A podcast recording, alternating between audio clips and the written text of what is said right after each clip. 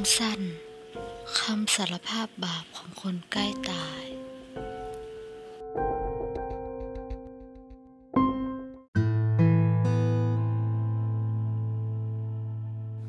โครงเรื่อง คือการที่ตัวละครหลักตกอยู่ในสภาวะกดดันและความเครียดจากครอบครัว เมื่อบิดาให้ความคาดหวังสูง แต่เขากลับทำไม่สมหวังทำให้มันดาต้องเสียน้ำตา ตัวละครหลัก จึงได้ตัดสินใจที่จะจบชีวิตตัวเองลงค่ะ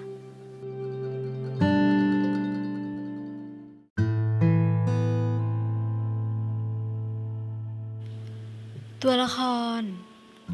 ตัวละครของเรื่องสั้นเรื่องนี้มีด้วยกันหลายตัว แต่ไม่มากจนเกินไปทุกตัวละครต่างมีบทบาทที่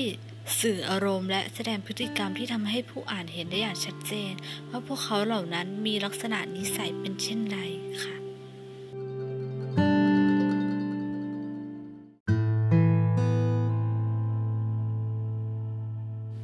ฉากเรื่องสั้นเรื่องนี้มีจำนวนฉากอยู่ด้วยกันสองฉากหลักๆ ทั้งสองฉากล้วนมีผลต่อเนื้อเรื่อง การกระทำของตัวละคร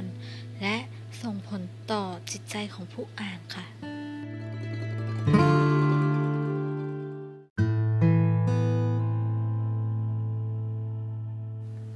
บทสนทนา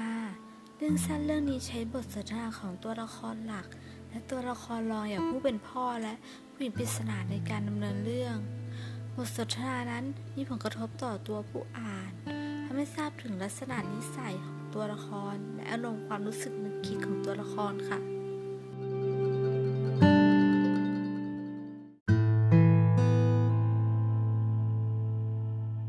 กลวิธีในการแต่ง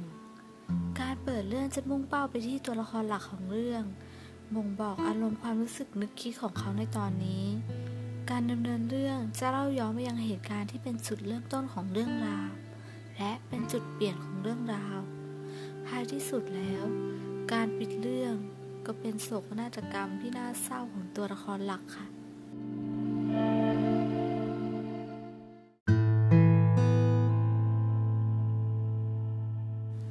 มุมมองในการเล่าเรื่อง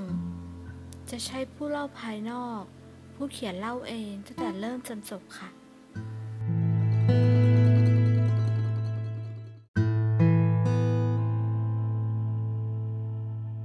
สุดท้ายแก่นของเรื่อง